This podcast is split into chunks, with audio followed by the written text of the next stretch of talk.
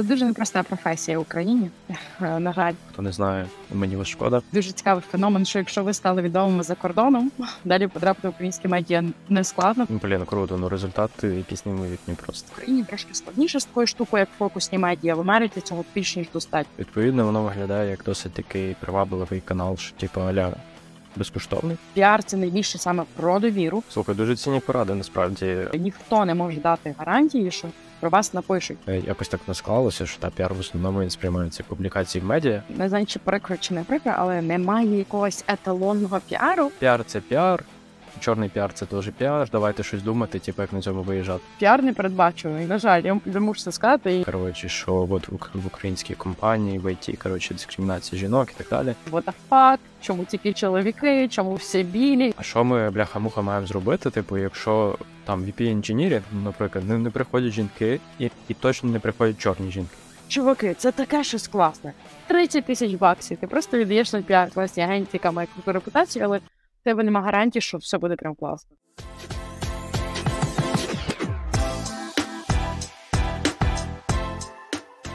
Всіх вітаю.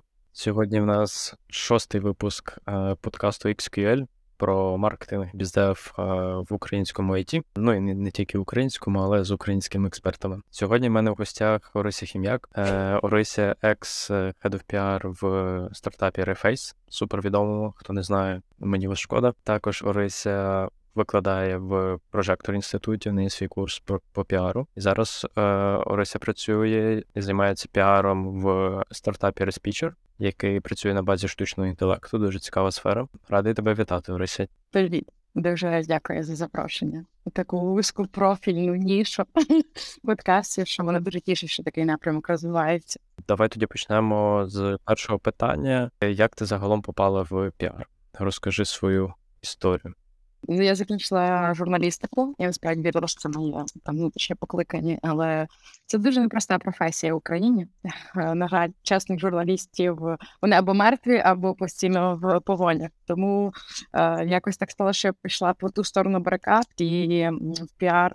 Стала таким симбіозом журналістики, десь і маркетингу, і сторітелінгу. І я потрапила в львівський кластер така спільнота, яка займалася розвитком IT у Львові, і, зокрема, конференцію IT Arena, яка була, напевно, одним з найіменитіших проєктів, після яких я зрозуміла, що піар це класна тулза, е, хоча починала там свою кар'єру дуже різнопрофільно від пишучи контент, SMM, я зрозуміла, що мені цікава саме ця ніша і робота з медіа особливо, як один з ключових каналів піару. І напевно IT Arena і організація дала якесь класне розуміння того, що вау, медіа дійсно можуть формувати зокрема там класний піар і е, гарну картинку, правильний імідж для бренду, і це впливає на людей, це впливає на. Репутацію події на формування цього бренду, і це класно. І я десь той момент зрозуміла, що я хочу йти саме в міжнародний піар бо на IT Arena приїжджали журналісти з The Next Web, TechCrunch-у, що того було це було прецедентом свого роду,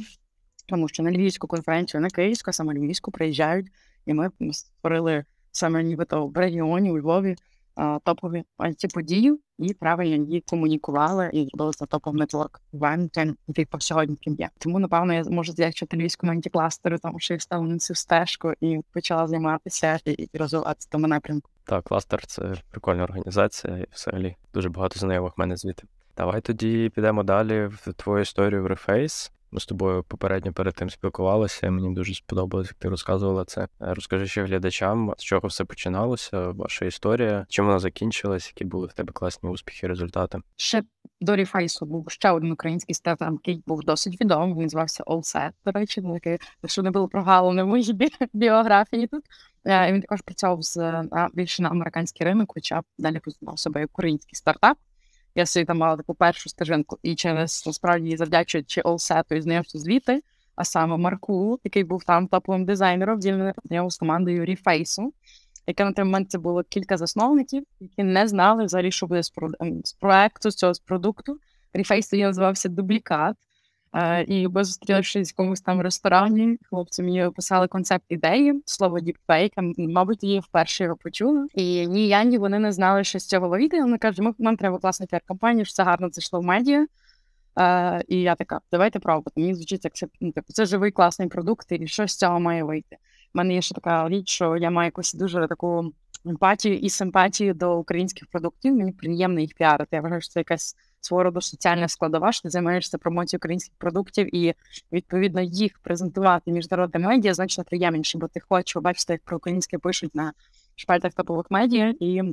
Відчувала собі якийсь внутрішній поклик чи свою відповідальність цьому. І ми познайомивши хлопцями, вирішили затестувати спробувати піар-кампанію, яка в результаті перша піар-кампанія принесла першу віральність продукту, і це було по відчуттях, напевно, щось на кшталт, як е, вау, ви прокинулись відомими. Ми там більше двох з половиною місяців планували цю піар-кампанію, комунікували всіма журналістами. Концепт взагалі піар-кампанії прописали хлопцям, все їм сподобалось. І в день запуску хвиля, е, яка тебе зносить океанічна хвиля, бо просто почали писати топові тех видання. Mashable, Forbes, е, The Verge.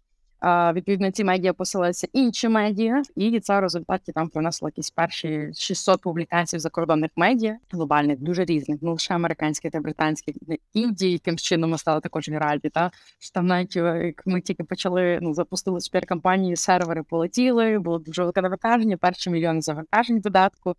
Е, Для мене ця історія більше мабуть про те, що кожен піарник так чи інакше, якщо він працює з не платними публікаціями з безкоштовними, самі про earned. Я вважаю, платний піар не злочин, але якщо ви ще скажете за статті, краще такого піарника звільняти. Тобто реальне мистецтво в піарі це типу припіднести, розказати історію стартапу або знайти цю історію, так що журналісти хотіли про вас написати безкоштовно. Е, І ми десь цю історію напробували і знайшли в Ріфейсі. І я була рада, щоб всі ці публікації були безкоштовними. В один день це теж дуже дуже впливає, те, що ця хвиля тривала цілий тиждень, і для себе я як піарника провалідувала те, що люди, які мали скепсис, а піар працює, а на що він?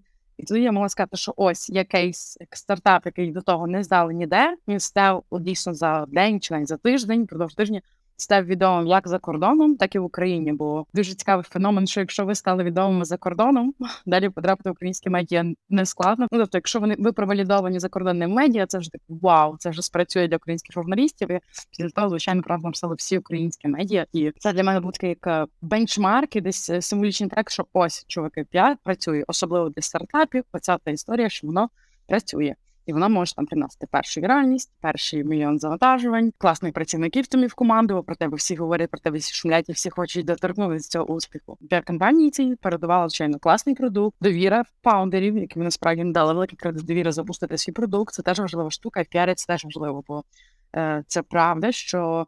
Піар, комунікації з медіа дуже важко міряти, дуже важко попробувати. А як як цей бренд awareness міряти? Та тому десь на початках це 100% питання про довіру, довіритись людині, яка вас не знаю, запустить цю кампанію і доведе, що ці не знаю, три місяці. Ти просто так переписуєшся з журналістами, і це щось таке дасть. Тому так, Ріфейс це була класна саме для мене піар-історія, яка десь мені дала такий непоганий буст персональний. Вірю, що і Ріфейсу також. Блін, круто, ну результати якісь неймовірні. Просто я я собі не уявляю, як ти почувалася в цей момент, якби стільки медіа постало би про якусь компанію, яка я працюю, це це щось нереальне. Круто, круто. Ти молодець і прям пишаюсь таким результатом. Ну давай поговоримо про власне піар-стратегії, з чого вона взагалі складається, та як ти до цього підходиш. Можна прям базово там.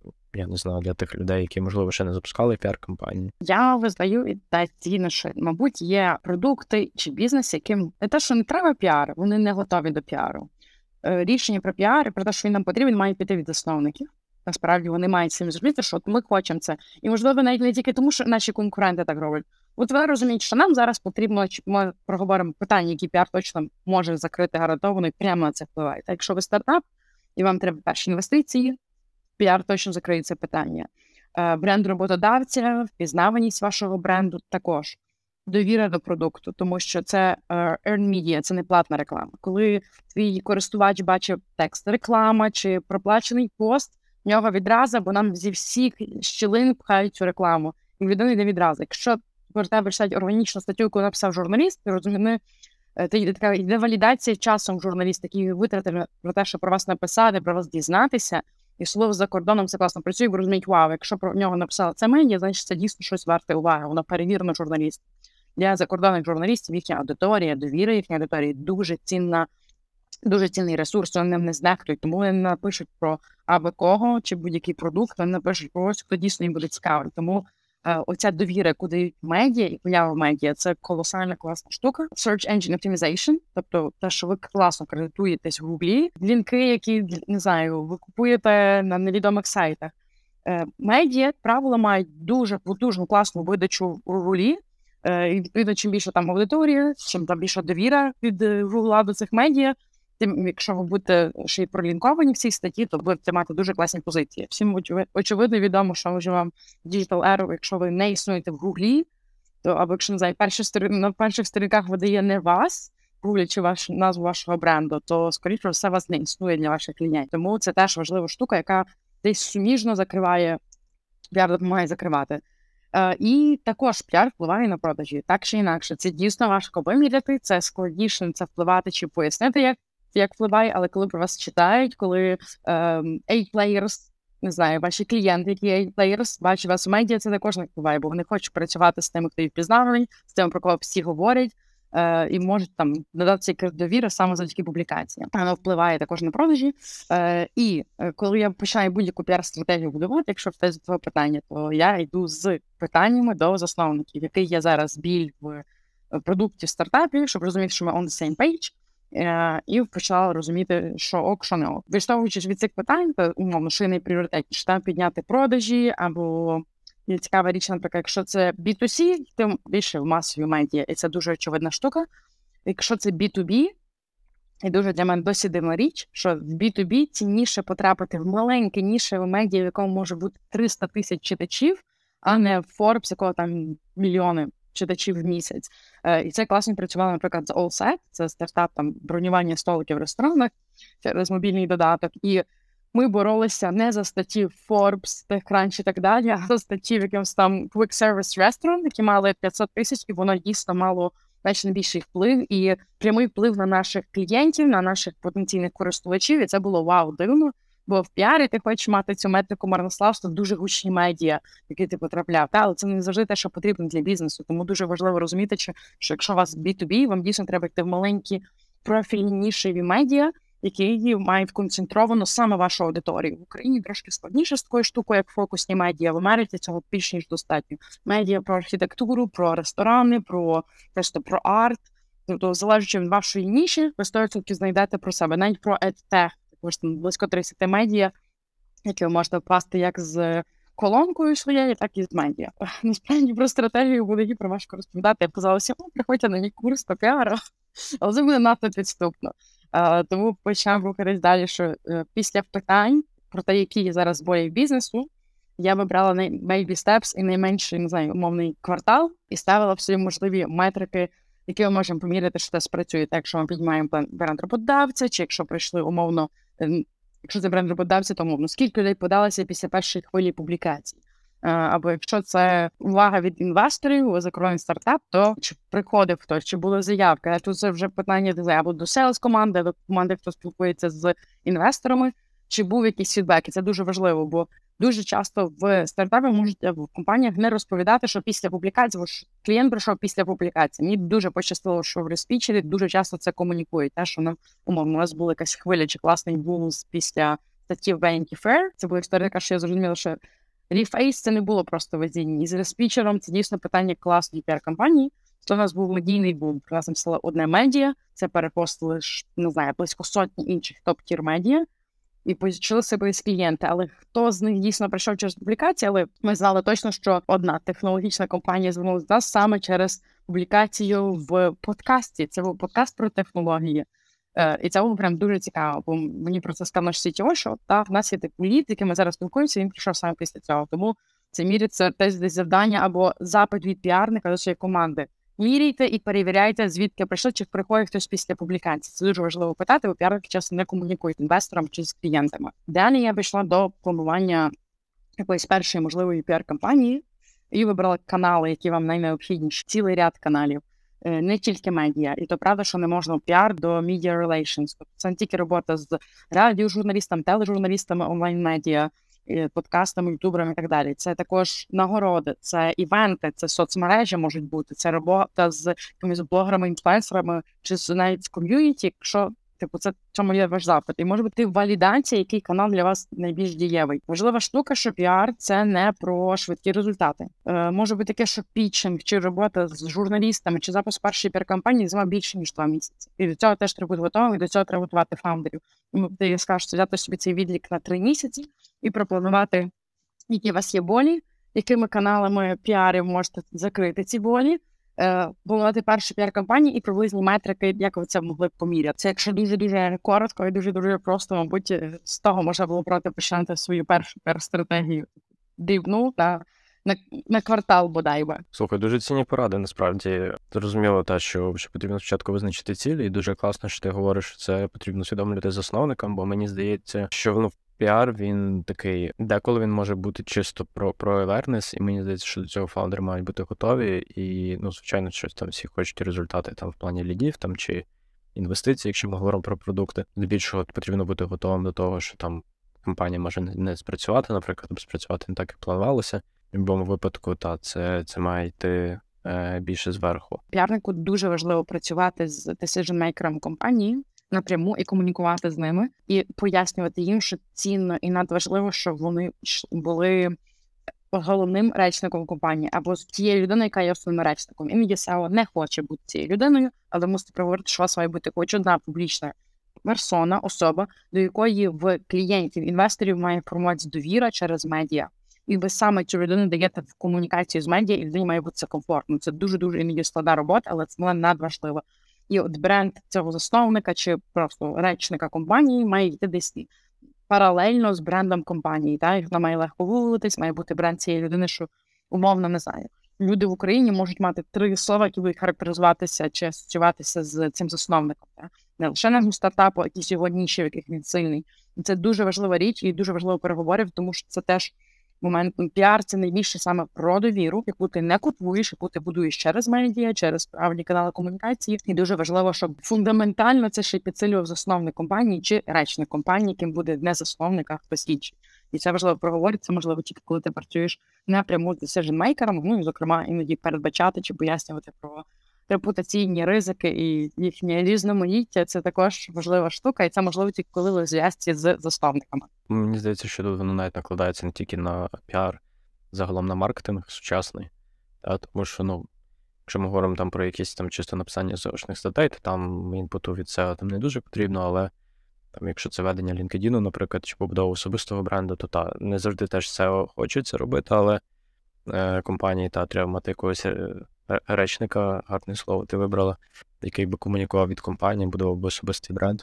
Е, це це важливо в багатьох каналах, здається, 100% погоджуюся. Там моє уточнююче питання було про бюджети, напевно. Мені здається, це цікаво. Типу, скільки скільки може коштувати піар, бо ти говориш про те, що ти не за те, щоб купувати статті. Відповідно, воно виглядає як досить такий привабливий канал, що типу аля безкоштовний. Можливо, ти розкажеш, окрім зарплати піарника, є ще якісь кости? Чи це сугубо от ти наймаєш людину, просто вона працює і і приносить якийсь результат? Не знаю, чи прикро, чи не прикро, але немає якогось еталонного піару або єдиних каналів, які працюють для кожного бренду. Та? І це, мабуть, ця штука, що для когось більше може працювати такий канал, наприклад, як івенти. От я, наприклад, бачу в Україні більшість креативних агенцій йдуть саме цей напрямок. Тобто і більшість нагород, е, навіть ці Red Dot, Effie Awards, вони ж сама подача. Це може там коштувати від 500 баксів до 1000 баксів, умовно. Та? І таких нагород може бути в вашій ніші дуже-дуже багато. Тобто е, це може бути івенти, нагороди, їх участь в них і подача на них. Е, це можуть бути є і безкоштовні нагороди, е, чи листингс, там умовний Forbes 30 до 30, який тобі також провокує публікацію, які якусь страшенно мучилася, змогла подати засновників Reface у, вони були в європейському Forbes і до 30, хоча мала і факап історії з цією нагородою. Тобто нагороди. Івенти соцмережі може бути або створення іноді саме контенту, піар-контенту. Ти розумієш, що вам треба певного роду відео, або вам треба showreel, який ви можете використати на івентах. Тобто це іноді робота там за ютуберів. Є певні бренди, для яких е, офлайн реклама і навіть банерка теж може бути актуальна, і це може спрацювати для них. Тобто е, немає чогось законного, але це скоп того, що може бути е, в піарі, і чим можна пробувати користуватися і валідувати, який канал для вас може там зайти. Е, іноді можна попросити не знаю, закинути на Фейсбук рекламу. якусь статтю, яка ви розумієте буде цінна, саме на умовно, що бачили інвестори чи чи потенційні працівники. Тому дуже дуже залежить від того, які ваші запити, чи які ви вибрали для себе пріоритетні канали в роботі піар. Якщо ваш ключовий канал це є власна робота з медіа, в цілому в медіа є така метрика, е, яка називається PESO. Це pay, paid, earned, е, owned і uh, shared media. Це як абревіатурка. І paid Тобто це також ті публікації, які ви можете платити. І тому totally окей додати умовно не знаю, 2000 баксів на якісь публікації в ряді медіа впродовж року, умовно. Е, Я би як піарник це робила просто, щоб убезпечити себе, тому що earn media, оці безкоштовні публікації, коли ви зуміли продати чим розповісти дуже класну історію свого продукту, свого стартапу, журналістам про вас написали. Це дуже часозатратна, а час не завжди ефективна історія. Ніхто не може дати гарантії, що про вас напишуть. Гарантії дають в рекламі, от в цьому складність. І, мабуть, тут цей момент з paid media, він може вас трошки як е, підстрахувати. Е, ви можете піти якийсь Forbes Council, який мало хто читає, але у вас будуть публікації, згадка буде індексуватися, і для когось це може таки спрацювати. Е, або піти типу трошки якась солідніша медіа, або ніша своє в B2B, і запропонувати там гроші, що вас десь розмістили. І це таке більше перестрахуватися і гарантувати, що у вас буде такий стабільний flow публікацій впродовж року, а не буде таке, що про вас активно писали в червні, і потім наступні півроку про вас ніде жодної згадки. Це теж небезпечно трошки. Цей маятник треба, який рухається весь час, є згадки, його треба щось підсилювати, додавати вітру, щоб він рухався. Тому тут платні медіа можуть допомогти також і закласти свій бюджет частково на це гроші, кости якісь на витрати. Тоталі окей. Тобто підрядники, іноді фотографи. Така неочевидна річ, але коли ви багато працюєте з медіа, вам обов'язково треба не знаю, ви прийшли в стартап як піарник, або можете не бути навіть піарником, прийти перевірити, чи в команди і фаундера е, є нормальні віжуали. Це те, що перше працюють журналісти, це ваша візуальна ідентика, яка дуже багато про вас розповідає. І це настільки популярний випадок, що журналісти просять хороше фото а скидають фото з якогось, мабуть, ще випускного балу засновника, чи кропнуте фото з паспорта, чи якісь до, до абсурду дивні речі, бо хтось думає, а навіщо це? Або там я не люблю фотографуватися. Це не про те, що любите чи не любите. Це ваша картинка перед медіа, це не знаю, ваша піддальна робота, тому це десь завдання піарника вмовити, що у вас була якісна, класна фотосесія з хорошими знімками, е, як горизонтальними, так і вертикальними для фаундерів, десь ви в живій обстановці за комп'ютером, десь фото команди, офісу, якщо він е, там гарний, привабливий, естетичний. Це ну, це вже робота підрядників, яку теж можна включити собі, якщо ви там будуєте перші якісь свої кроки. Е, І проглянути, які різні канали роботи з піарі вам теж можуть зайти, чи може бути для це івенти, чи це є нагороди, чи це є офлайн реклама, чи це є соціальні мережі, які вам треба піти, чи мовий відеоконтент, і більше ньому зосередиться, мати свій персональний канал комунікації, який ви будете розвивати, своє міні-медіа всередині бренду. Можливо, навіть подкаст. От ти маєш свій подкаст, можливо, це теж та штука, якщо ти можеш до такого інвестувати, це також буде піар-костень теж інвестуєш в промо свого подкасту. Дякую тобі за за пояснення. Дійсно, дуже багато е, різних каналів в піарі. Просто мені здається, що е, якось так не склалося, що та піар в основному він сприймається публікації в медіа, бо, типу, там робота з, інфлюенсерами, там чи чи реклама там на якомусь Ютубі, це вже маркетинг, хоча воно дуже змішані якісь ну, такі поняття, і мені здається, що в людей деколи confuse, знаєш, що таке піар, що таке типу реклама, що таке маркетинг, і коротше воно все якось е, сукупно пов'язано між собою. Тут зрозуміло, давай будемо фокусуватися, напевно, що на публікаціях, бо мені хотілося б зараз перейти більше в сферу B2B і сфокусуватися от на на, на публікаціях в медіа конкретно, е, які ти можеш дати поради людям от в аутрічі до журналістів, які ти бачиш найбільші факапи, можливо, якісь даш поради в самому меседжі, щоб більше реплаїв отримувати позитивних. Залежно чи це B2B, чи B2C, коли мова про роботу з журналістами, е, є дві важливі речі класний research того, про що пишуть журналісти, як вони пишуть в якому стилі. І це базовий крок, який пропускає, на жаль, я думаю, 85% людей, які працюють з журналістами. Тобто, або цей research дуже-дуже поверхневий. Тобто, якщо ти знайшов нішевого журналіста, а ти працюєш умовно в напрямку healthcare, і ти знайшов якогось журналіст, який пише для MIT Technology Review Media, та, і йому написати дуже персонального листа, який з перших рядочків переконає журналіста, що ти запарився і витратив час, щоб познайомитися з його матеріалами, і в цьому пічі, дуже короткому листі, де не знаю, на 300 слів максимум, ти поясниш, чого твоя тема класна для його аудиторії або чим вона буде корисна. Для журналіста найцінніше, що ж твоя тема, яку ти пропонуєш, вона була цінна аудиторії журналіста, бо всі борються все одно за лайки, за перегляди. Якщо ця тема цікава журналісту, то вас він він. Він пише про тебе, і твій бізнес промоутиться, е, ти даєш йому цікаву тему, або не знаю, персональну історію вашого продукту, або чим ваш продукт корисний, класний для аудиторії журналіста, і той отримає якийсь класний чи дійсно там, корисний контент для свого читача, за що читач теж вдячний. Виходить, ніби то класне коло. Але, на жаль, люди перестрибують це перше коло зробити глибинний research, бо це дійсно колосальна робота. Знайти цих журналістів, це перечитати масу публікацій, ще й потім така розумова, креативна робота, написати дуже персонального листа журналістам. Але це працює незалежно від B2B чи B2C, Це завжди круто працює. Далі те, що писати і що розміщувати. Е, додаткова річ. Ми з тобою мали зустріч, і я розповідала, що мені, наприклад, допомагає. Е, я не ховаю цей контекст того, що ми живемо в військові часи, в яких в якій реальності ми живемо, і не знаю, можливо, емпатичним журналістам, можливо, дещо емпатичним тим, які знають і цікавляться. Це хоч якось, але таки впливає на сприйняття нас і не знаю, на те, що вони частіше відписують і реагують досі. Так? Що для них це далі якась болюча важлива тема. Е, Як на мене, якщо ви можете це використовувати для свого стартапу чи бізнесу, то нічого поганого в цьому нема. Умовно зараз не знаю, найближче 24 лютого. Це буде дуже важлива така болюча дата для нас всіх, е, але довкола неї також будуть публікації. І умовно прийти до журналістів з ідеєю цілого матеріалу, як українські технологічні бізнеси адаптувалися до війни за цей рік, і дати туди свій сервісний бізнес або свою компанію, пояснити, як вони ви адаптувалися, змінилися, виросли, які челенджі пережили. І крім себе, дати ще там ряд компаній.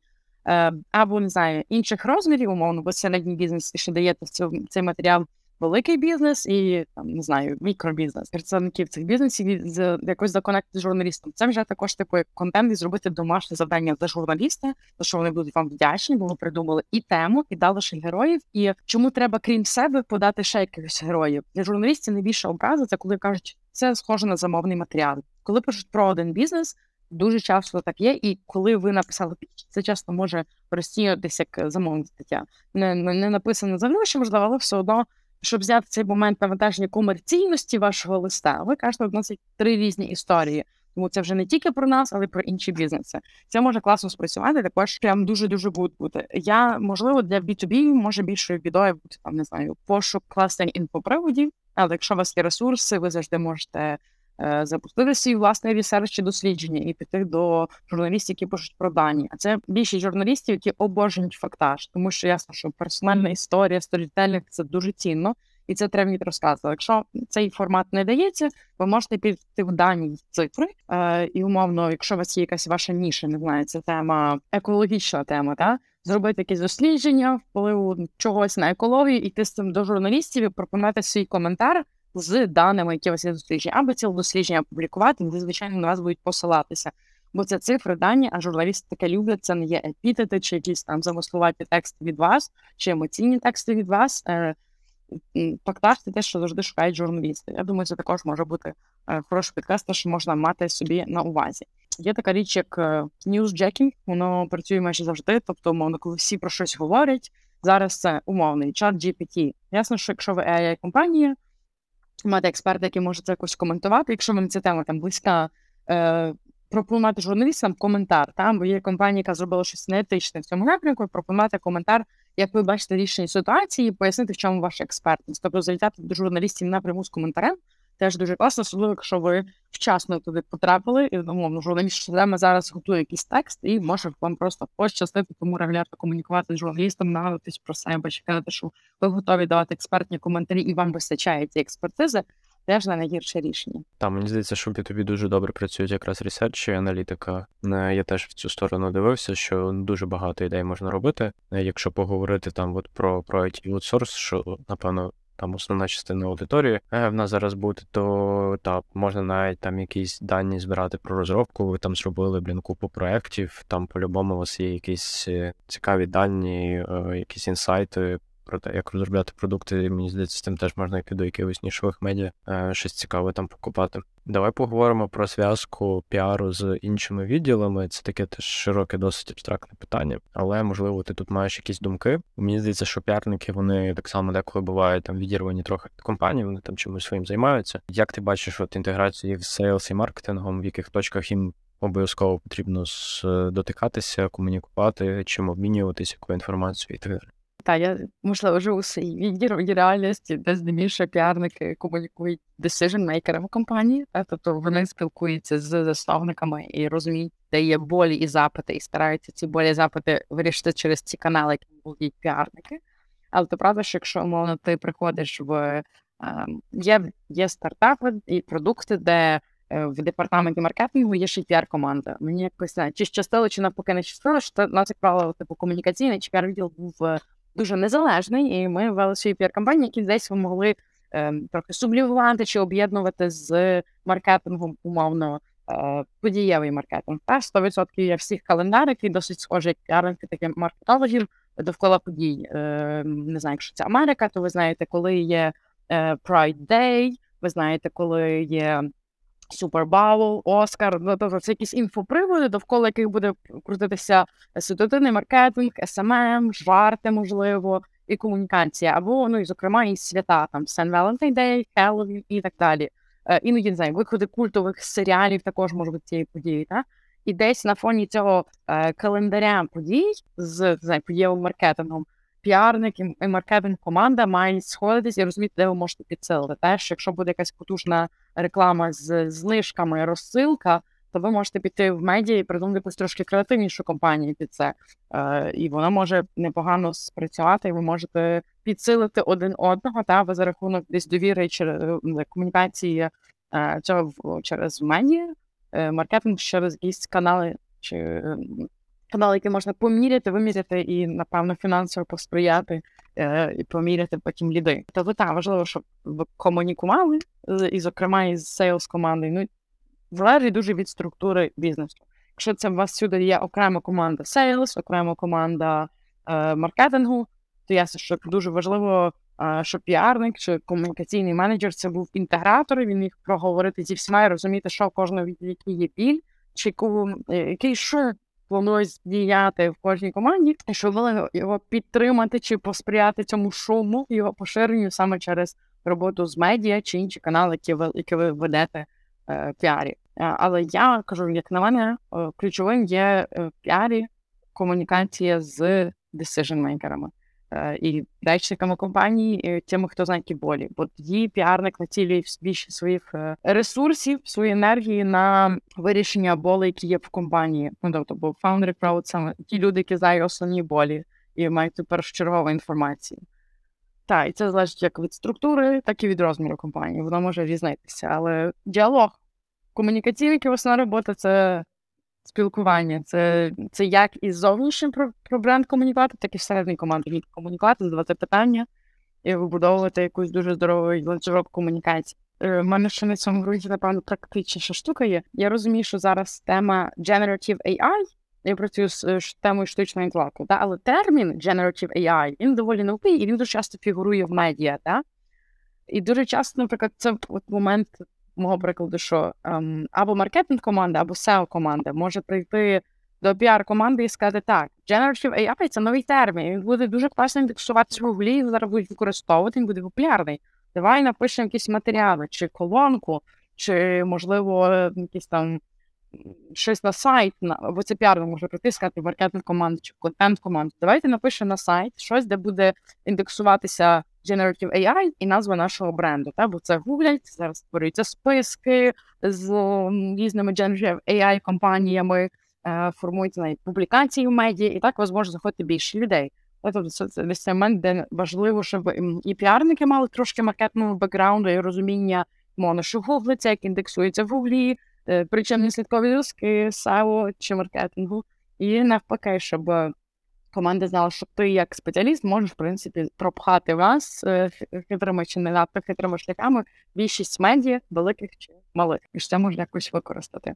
Мовно для SEO команд. Ну, мені здається, що так. Тут ну без без комунікації воно не ну як воно може працювати, звичайно, що та, але прикольніше, коли це все працює в синхроні е, в одній зв'язці, і маркетинг може так само закидувати ідеї для якихось там піар-компаній. І мені здається, і сили можуть е, щось підкидувати. Типу, там, якщо вони щось чують від клієнтів, це можна якось використовувати для якихось інфоприводів, наприклад, бо вони все таки більше з аудиторією спілкуються, там можливо їм щось сказали, чи чи, чи навіть можливо про якусь конфу на якийсь івент треба попасти, чи ще кудись.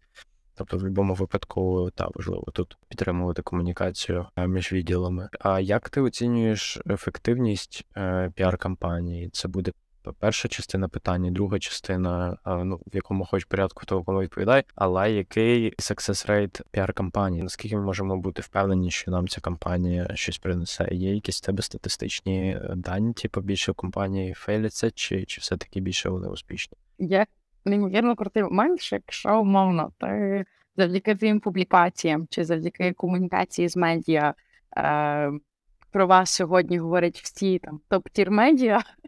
А в мене такі прецеденти вже кілька разів бували. Як з Reface, як пройшло нещодавно із Respeecher-ом, коли е, Vanity Fair спровокувало через ексклюзивний матеріал, який ми там вичікували два місяці, і майже спілкувалися Lucasfilm, і нарешті видали інформацію про те, що саме українці створювали голос Дарта Вейдера е, в е, фільму «Зоряні війни, саме серіалу Обі-Ван Кенобі, і це поширилось в медіа ну, масштабу CNN, BBC. Ми відкривши HubSpot, бачили spike, а потім, коли заходиш в Google Trend, наприклад, і аналізуєш півроку і вводиш туди своїх конкурентів. Розумієш, що саме ця піар-кампанія дала найбільший spike, і що про вас говорили більше навіть ніж за конкурентів впродовж певного періоду часу. Це точно це воно, це класно. Це ж типу це одна з можливих метрик. так? Наскільки дійсно вона навіть в Google трендах перевірити, наскільки дало шуму. А може такі компанії в мене траплялися, і Google тренди мені тут допомогли. Е, наш HubSpot, тобто трафік на сайт, перевірити, наскільки він зріс. А в мене був навіть на мене сварилися сигли. Е, я я сама не знала, наскільки віральною буде компанія, наприклад, респічера. Я не знала, що після Vanity Fair нас посипеться просто е, дуже багато запитів. Проснуться клієнти, які перед перед тим спали, наприклад, посипляться запити від інших медіа. Ну тобто, що ми організували там ряд інтерв'ю хвилею йде йдуть публікації, але потім у нас приходять журналісти з Китаю, до нас приходять журналісти з Японії. Е, і це ну тобто дало дуже дуже класний резонанс, е, що ми вийшли ще й за рамки е, не знаю, маркетів і ринків, які ми таргетували. Тобто штати це було так ключове, на що я типу цілилась американські медіа, американські журналістки дуже довго в ніші. Ми не просто так вибрали журналісти, не просто так вибрали журналісти, які 10 років пише про зоряні війни. Теж було питання ресерчу, знайти дуже таргетовану правильну людину з вузької ніші, яка тямить і технології, і кінематограф і зоряні війни. Це дуже дуже важко в Україні таку людину знайти. Тому вихід десь за рамки вашої географії це теж ознака крутої роботи піару. І е, так, ліди, зокрема, це була дуже дуже класна річ. І команда селзів сварилася, що Орися наступний раз попереджай, будь ласка, якщо у вас будуть такі спайки, ми або там розширимо команду, чи будемо е, не знаю, щось, щось трошки активізовуватись, бо не готові були опрацювати таку кількість публікацій. Це хороший момент, поганий момент, те, що десь напевно за півтори тижні ця хвиля спадає. Ну тобто, у вас тиждень вас хочуть всі, всі хочуть запис там комунікації, і дуже важливо насправді з е, засновниками проговорити про те, що ви їм будете потрібні. Можливо, якщо буде хвиля, що ви їм будете потрібні майже full time цілий тиждень дати інтерв'ю. І це дуже цінна річ, бо е, цю увагу треба використати по максимуму, бо вона вщухне за півтори тижні. А чим більше ви попадете там кількість медіа, Оце завдання піарника пріоритизувати їх, але ви маєте дуже дуже великий шанс вийти на якісь нові ринки. Е, Тому, якщо я підсумую, так, побачите, е, якщо піар-кампанія трошки щось змінила в Google Trends-ах, порівнюючи з конкурентами, чи порівнюючи навіть не з конкурентами, а з собою вчорашнім себе прийняти, прийняти, чи якось покращились ваше не знаю, згадки вас там порівняно з минулими півроку, та чи минулими там кварталом. Якщо після там піар-кампанії вдалося, так, значить все круто. Е, трафік на сайт теж дуже важлива штука, яку реально поміряти, попробувати. Е, є важливий момент, що якщо це безкоштовні публікації, більшість журналістів не хочуть давати лінки на сайт е, або у тем-мітку. Лінк на сайт дають, але не всі. Дуже часто ви навіть не можете попросити, це не платна стаття, відповідно не давати лінк, і це ще ускладнює момент з публікації. Але ви розумієте, що можете дивитися саме географію. Теж, якщо про вас написав Guardian, то розвідки там от звідки аудиторія з Британії могла прийти. Е, От е, тому не знаю, тут ще HubSpot нам дуже допомог допоміг бачити, що у нас був дикий спайк, вихід на нові географії, нові ринки. Ще хотіли на штати, але тут вам вдалося трошки вихопити. О, хтось з Бразилії написав, о, хтось з Іспанії, о, тут ще Китай. Е, і це все може дати класний піар, класна піар-кампанія, яка гарно спланована і дала увагу журналістів, яку треба зловити і використати на максимум, витиснути її просто це можливо впродовж тих півтора тижня, поки увага не спала, а вона спадає, на жаль, дуже дуже швидко. Та для мене, напевно, були такі метрики ефективності піар-кампанії. Ну а якщо це стосується Reface-у, то там було, напевно, кількість завантажень під час першої кампанії. Це були перші мільйони скачувань. Після першої піар-кампанії теж хороша метрика. Хоча ми ми навіть я не скажу, що ми на щось сильно цілились, і ми не знали, який буде ауткам. І це було як всі приємна несподіванка, що саме так саме так все було. Піар не передбачений. На жаль, я не можу це сказати, і я ціную те, що мені просто часто фаундери, які мені такі, ми тобі довіряємо. Я так, дякую. І від цього стає дуже там колінка тремтять, але дякую, що якісь там попередні досвіди. Ти можеш словом експертизу використати, покладатися експертизу, чи досвід, який тебе був десь за плечима. там. Ну так, в тебе такі масштабні успішні кампанії були. Прям тому та я думаю, що люди очікують, що знаєш, тебе постійно воно так буде стріляти, ну але воно десь так і виглядає. Що ти щось щось знаєш. Дивися, цікава тема кризовий менеджмент. У мене був кейс. Ми опублікували вакансію, типу, з з фоткою чоловіка, навіть не фоткою, а ілюстрацією. Типу, там був бородатий чоловік, ми шукали VP of Engineering, типу, топ-менеджера по по, по розробці, і намалювали ілюстрацію чоловіка бородатого. От. На нас накинулися феміністки, типу, прям жорстко там в Твіттері купа твітів. Написав Inc про це. Коротше, що от в українській компанії в ІТ, коротше, дискримінація жінок і так далі. Коротше, посипалось капець, і ще й е, CEO, типу, він вирішив сам в LinkedIn відписати, і з того все і почалося, бо він, типу, там. Сказав то, що він думає. От така срака, наприклад, сталася. Да? Як би ти з неї вигрібала, і чи можна це? Тому що все такий сразу, ну, піар це піар, чорний піар це теж піар, давайте щось думати, типу, як на цьому виїжджати. Що що ти про це думаєш? Чи як взагалі боротися, по-перше, з такими кризовими ситуаціями негативними? І що, що як діяти, чи якийсь алгоритм правильний, і і чи дійсно піар негативний може бути в позитивному якомусь ключі? Дякую. Так власне, перше, я маю свою думку про те, що там. Чи дійсно весь піар, е, навіть чорний він є хорошим. Якщо ви сервісний бізнес, ресторан, і про вас був дуже поганий відгук, або люди отруїлися про це написали медіа, ну це типу теж піар, але до вас не прийдуть. Тобто піар це коли е, ви контролюєте думку про ваш бренд чи впливаєте на неї якось. Оце класний піар чорному піарі він дуже часто не контрольовано. Ну тобто, якщо ви спровокували якісь типу скандали, є бренди на кшталт Harley-Davidson, це bad boy, який є поганий. Та якщо якийсь скандал пов'язаний з типу з брутальністю засновників чи не знаю, якимись такими нюансами, то це можливо і на руку стартапу бренду, тому що він має такий стиль. Але якщо це сервісний бізнес, про який були дуже кепські відгуки, що ти після цього втрачаєте клієнтів, то цей піар шкодить. А навіщо тоді він? Я тут дуже не згідна. Про кризову комунікацію я не буду вдаватися, що я експертка цих питань, але е, видається, що в нас в Україні є дуже велика нагода вчитися на помилках інших, перш ніж це станеться. І ті дрібні якісь штуки, які були дрібні, були не раз вони якісь кризові комунікації. І перше, я можу сказати, що не кожна річ, не кожен негативний фідбек це є кризова комунікація. Вони мають там три рівні кризової комунікації, та коли.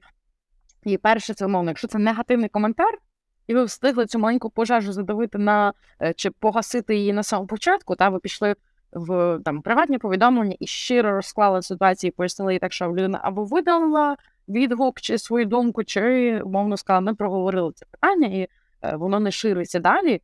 Це не є кризова комунікація. І дуже часто є так званий ефект Барбари Стрейзен, коли і будь що це те, про що ти сказав зараз, що зробив твій засновник. Е, коли про питання не знали, або говорили дуже мала кількість людей, так що не впливало на ваш бренд. Але після того, як ви почали самі на нього реагувати, ще більше людей почали брати увагу, і ви самі привертаєте ще більшу увагу до цього негативного діалогу чи е, не знаю дискусії довкола вашого бренду, і таким чином нарощуєте цей скандал е, і кризову комунікацію. Тобто ви підігріваєте градус діалогу, і це дуже капсько. Тому треба перше визначити, чи це дійсно кризова комунікація. що Е, так, я певні не знаю, коментарі чи пости в соцмережах, які можуть вилитись в кризову комунікацію. Так, коли на них багато реагують, це все решерять, репостять. Тому важливо, щоб комунікаційна команда могли це якось трекати. Є хороша тулза, яка називається Meltwater. Вона нібито вона плазна, але можете допомагати ем, трекати е, і в соцмережах, і в по гештегах, і в медіа, чи нема спайку згадок про вас, так? що ви могли в самому ядрі, коли тільки ця проблема зароджується, її погасити. Тому перше завдання завжди визначити рівень загрози, наскільки вона велика. Друга річ, е, найцінніше, якщо ви дійсно облажалися, якщо це дійсно ваша провина, ви щось зробили не так. Дуже щиро і чесно це прокомунікувати. Е, В Україні є там бренд дуже відомий дизайн агенції, яка зробила зашквар російською агенцією, і вони відмовчувались е, дуже довго, більше дня. І від цього хвиля і буря хейту і негативу тільки росла. І це було дуже кепсько відмовчити цілий день і потім дати коментар, який точно не втішив людей, які е, ну, там після анексії Криму чи війни в 2014 році не розуміють, як можна підписати з російськими компаніями чи залізти з ними якусь так звану дружбу. Е, от тому дуже справедливий був хейт, як на мене, і найбільша біда і прокол це відмовчатись. Тому, якщо ви зробили щось не так, переходите на максимальну людську комунікацію і пояснити, чому так трапилось. Помилилися, облажалися, на жаль, так сталося е, спробувати загладити вину. Та дуже часто це як одна людина, якій треба увагу. І круто, якщо можете йти в персональну комунікацію з цією людиною проговорити на персональному рівні, і попробувати її задобрити, потішити чимось, якщо така вірогідність є, і не скаже щось там по-справжньому фатального. Де?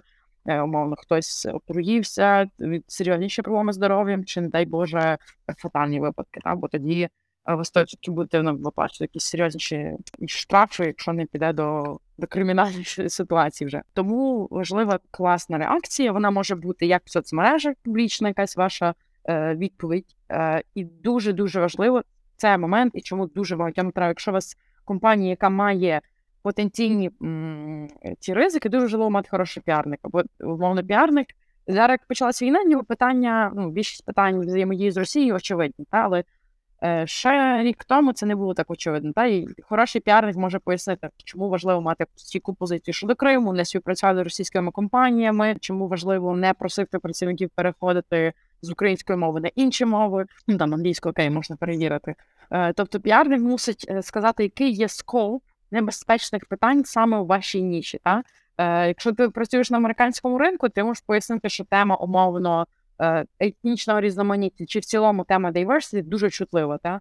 Ми е, з команди Ріфейсу викупили якось, коли був пост про інвестиції, е, і було фото семи засновників. Це сім чоловіків, вони всі, звичайно, світлошкірі, бо це був в Україні, і ну, там немає жінок. І, звичайно, там були коментарі what the fuck, чому тільки чоловіки, чому всі білі і так далі. Різні питання. І це момент того, типу, іншої реальності, яка є в Америці. Там можливо питання diversity. Коли ти працюєш на комплексно, ти піарник, тобі важливо ці речі пояснювати. Перше, нам треба знаходити речника в команді, е, жінку, яка буде типу, умовно додавати ці diversity і назначати на позиції, давати ці соціальні люфти для жінок. Щоб таких питань не було. Це десь там, де піарник може допомагати Україні. Також мати таку людину важливо. І коли стається криза у комунікації, то десь. Е, в першу чергу піарник мав бути або через тулзиву, просто тому що він це бачив чи виявив, приходити першим до засновників, і комунікувати, що перше ми даємо позицію компанії, і тільки тоді там йдемо в медіа чи ще кудись, але вона має бути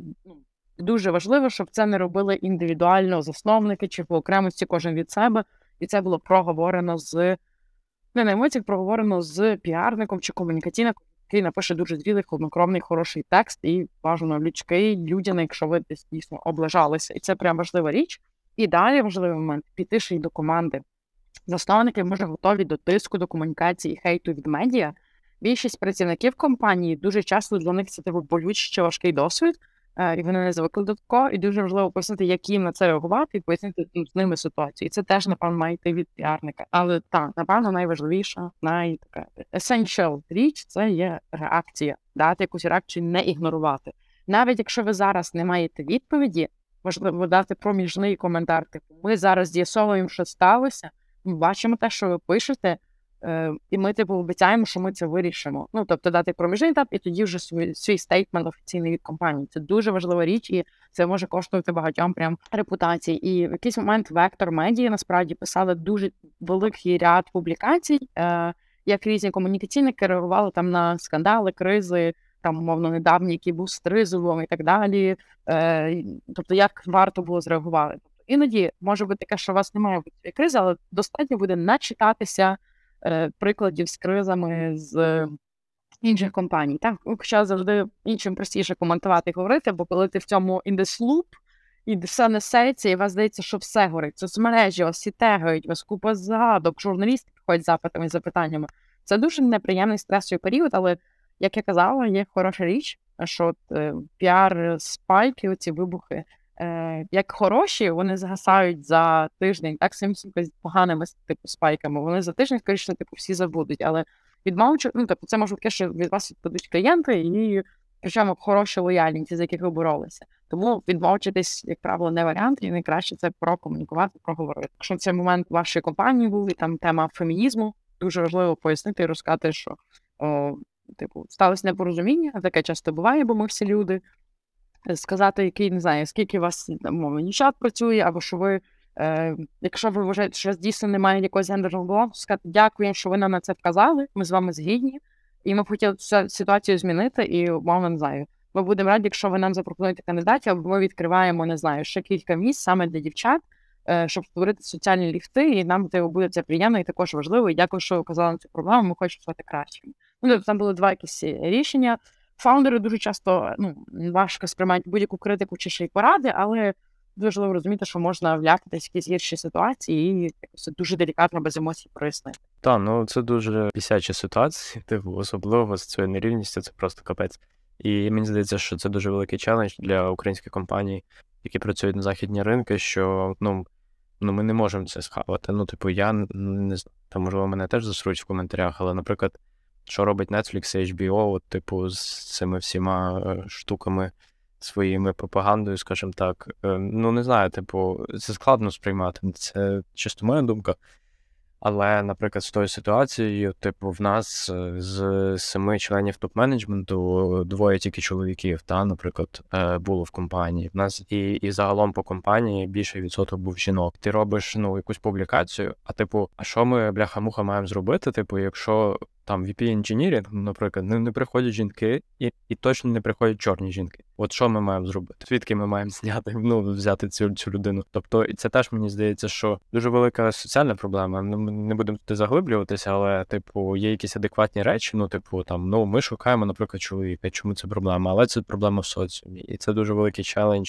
Типу, це ну, тримати в голові і це обходити, тому що дуже легко зараз потрапити на таку помилку, коли ти ніби ну не не зробив нічого поганого. Ти типу ти, ти шукаєш чоловіка на цю позицію, але типу тебе можуть дуже сильно за це захейтити. Та тому тут тут треба дуже акуратно бути в тому плані. Я ще хочу коротко закрити цю тему е, кризи про чорний піар. Чи він може грати на руку? У мене більше було питання такої стратегії, знаєш, що про вас почали говорити в негативному контексті. Чи реально це викрутити на свою пользу? Що, типу, ні, ні, ми хороші, типу, от в нас там, наприклад, якщо ми беремо про фемінізм, та там е, гендерну нерівність і так далі, що от ви там пішов шум, що ми там з е, когось там ущемляємо і так далі. Ви кажете, ні, дивіться, у нас там 60% жінок працює, ми там ще щось. Але ну, мені здається, я тут дам свою відповідь, що зазвичай так працює піар, що про тебе раз сказали, і вже ти там, якщо вибачився чи ще щось, то це зазвичай вже там має набагато менший ефект, і воно вже так не, не, не розходиться. Тут просто коротко цікаво почути твою думку, чи можна якось вибачитися і ще на цьому побудувати якусь піар-історію. Ну, дивись, завжди повернемося. Дуже часто згадую цю креативну агенцію. Е, їхній минулорічний кейс, де вони просто проігнорували будь-які. Вони співпрацювали з російською агенцією, обмінювалися з ними працівниками. І ну, типу, коли це виклало, вони, типу, хоч це відбувалося і раніше, але вона виклала тільки тоді, коли одне з медій це побачило, та тобто вибух весь відбувся. До того це відбувалося роками, і ніхто цього не бачив. І вибачення, дуже кепське вибачення, навіть сказане вибачення, просто фраза нам окей, не спрацювало, і ще більше хейту пішло. Е, Недавній випадок з тризубом, та де відверто люди облажалися, і це було неприпустимо у них була перша спроба вибачитись кепська, а потім вони вибачились з гумором. І люди на це дуже класно зреагували. Люди типу говорили супер, що вибачились, супер, що виправляєтесь, супер, що з гумором.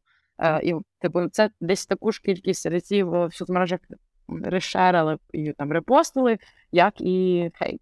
Тому та можливо і вдається, якщо ти там вмієш десь класно зреагувати е, і вчасно зреагувати. Та? Ну, я розумію, що замовчується, як правило, гірша річ, бо е, є від людей якась реакція, е, та, і вони чекають на відповіді. Агресія буде наростати, коли цієї відповіді немає. Якщо особливо, це якесь гостре питання. Тому дуже-дуже важливо або персонально це з людиною якось проговорити, пробувати загладити, або вийти з якимось стейтментом, який десь може вас позиціонувати. Чорний піар така, якщо ти складна штука, і я я стараюсь триматися світлої сторони. Хоча так, всяке буває у всіх. Так, так, треба головне бути готовим до таких моментів, що ніколи не знаєш, звідки воно підійде. Дивись, я би тут хотів задати питання з точки зору, там, наприклад, засновника. От я хочу зробити піар. Перша частина питання це чи можна це якось там умовно аутсорснути, е, чи наймати когось в штат тільки, що ти про це думаєш, і і як вибрати хорошого піарника собі в команду? Майже всі стартапи чи більші стартапи, які я проходила, то я проходила як правило пістичні взаємодії з агенціями. Агенції теж не є погані, це тоталі окей співпрацювати з агенцією, але якщо ви мова саме про стартап, то ви маленький малий бізнес, і в чому класна річ стартапів, що ви дуже юно маєте команду, які горять цим. А агенція, на жаль, має ще 10 таких стартапів чи бізнесів, і вам не люди в агенції не можуть горіти так вашою справою. Тому вам цінніше знайти менш скілового, ну тобто мати якось не знаю, кадр, який має foundation, не знаю, хорошу англійську чи бекграунд журналістиці, але не дуже ще навики в піарі, але він горітиме цим продуктом. І це значить цінніше, бо е, оце справжнє паливо яке дає результати в піарі. І я це кажу з свого досвіду, що в мене тепер цього тільки ті публікації, коли я бляха вірила в продукт, коли я йшла до журналістів і така, чуваки, це таке щось класне. Бо оцей, типу, це просто здорову щиру комунікацію, і журналісти волшіт чи фейки, вони зчитують його зразу. Так, коли ти пишеш продажний текст, який не щирий, і там немає цього, не знаю, віри в твій продукт. Це дуже ніби наївні терміни, але це працює. І от це паливо, яке дає у мене реальні результати, коли у вас в команді є ця людина, маленький подаван, який може вам не знаю, допомагати з цим. І як на мене, все ж таки краще мати цю людину, трошки менш скілову, можливо, і і скіловішу, якщо у вас є цей бюджет, а не агенції. Десь ми недавно була на колі розмовляли зустріч з американської агенції. І там прозвучала сума, що вони в місяць е, рахунок ставлять 30 тисяч баксів і тебе немає гарантії публікації. 30 тисяч баксів. Ти просто віддаєш на піар класній агенції, яка має круту репутацію, але в тебе немає гарантії, що все буде прям класно. Поки що я не чула дуже класних відгуків саме про агенції. Та якщо вам треба трохи іноді згадки, якісь чи піар, мабуть, це ок. Але якщо ви хочете серйозно цим займатися, щоб це було consistent, що воно було послідовним, щоб людина була в контексті змін продуктів, цінностей, і це гарно ретранслювала, краще мати людину in-house. Але такі речі я найбільш вірю, спрацьовую. Та повністю погоджуюся. Ну, мені здається, що в піарі, типу, це super sensitive штука. Тут е, ну, аутсорсу це можна, наприклад, якийсь campaign, як тестовий, типу, попробувати, що якусь кампанію. Є прикольне агентство, я забув, як називається, британське. Вони взагалі якби продають link building сервіс, але в них link building через піар. І вони тобі допомагають е, зробити якраз такий інфопривід, ну, типу, якийсь там чи ресерч, чи ще щось, і зробити якусь там піар-історію. І мені здається, що це прикольно для людей, яких ну, для компаній, які хочуть спробувати там, і от якусь одну кампанію там зробити. І їм це хтось може допомогти організувати, скласти, спроектувати і і релізнути. Але якщо так довго, то 100% це тільки in-house, бо дуже дуже важливо передавати оце ДНК компанії, якісь унікальні речі. Як все-таки відбирати людину? Ти зробив оголошення, шукаю піарника, 100-500 журналістів подається. Е, як би ти відбирала, на що звертати увагу, можливо, якісь червоні пропорції? На жаль, журналісти часто не подаються, або е, англомовних журналістів які гарно пишуть. Прям просто англомовних райтерів теж дуже небагато. Е, Я вважаю, що пріоритетна штука для піарника це емоційний інтелект. Вмійте відчувати свій переживати, е, бо це як важливо в їхній комунікації з командою, е, яка будує продукт, так самісінько з фаундерами, бо ти вона відчувати перейматиме ці проблемами і змінити цю ну, комунікацію вибудувати, і так само журналістами. Так? Ти пишеш тексти, і журналіст відчуває, що по ту сторону сидить не якийсь клерк, а жива людина, яка вміє передати історію. Класний піар це зараз останнім часом саме про історію. Класний storytelling, щира історія бренду компанії, який ти вишукав і знайшов. Хороша англійська, якщо ми говоримо про міжнародний піар, от медіа бекграунд будь-який, тобто навіть може бути, що людина не журналістика, але людина має. Для інтерв'ю дуже важливо які міжнародні медіа людина читає. Та? Бо якщо вона ну, дуже часто взагалі їх не відстрілює, то це буде дуже багато великий шмат роботи, та е, або вже в ході можливо роботи їх доведеться дуже дуже багато читати, бо це важливо, це дає контекст того, який запит журналістів.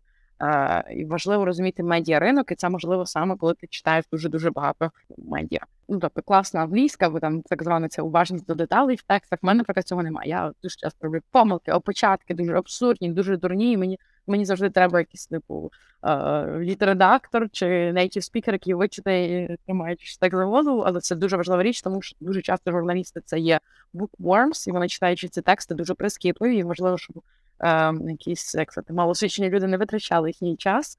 Е, і це прям теж важливий аргумент. Я думаю, десь е, тямити тренди і тямити, як ви можете залетіти.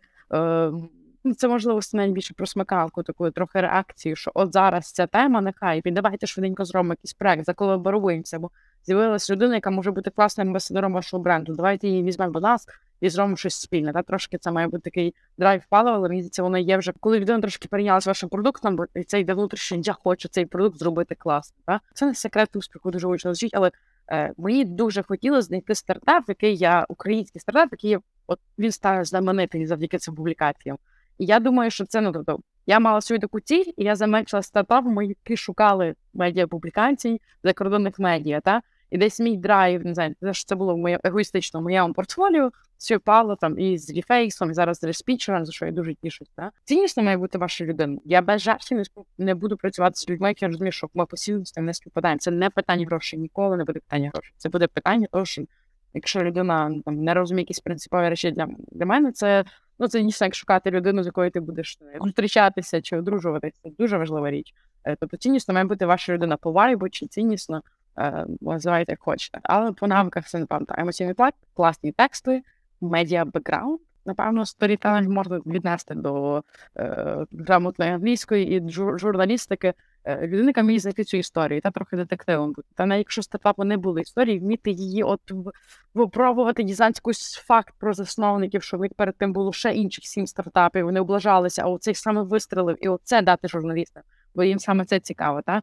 Е, воно десь, так? Коли ти багато читаєш публікацій, ти розумієш, що просто схожі історії пишуть журналісти, і ти розумієш, що саме це але треба вміти цю історію вишукати в продукті.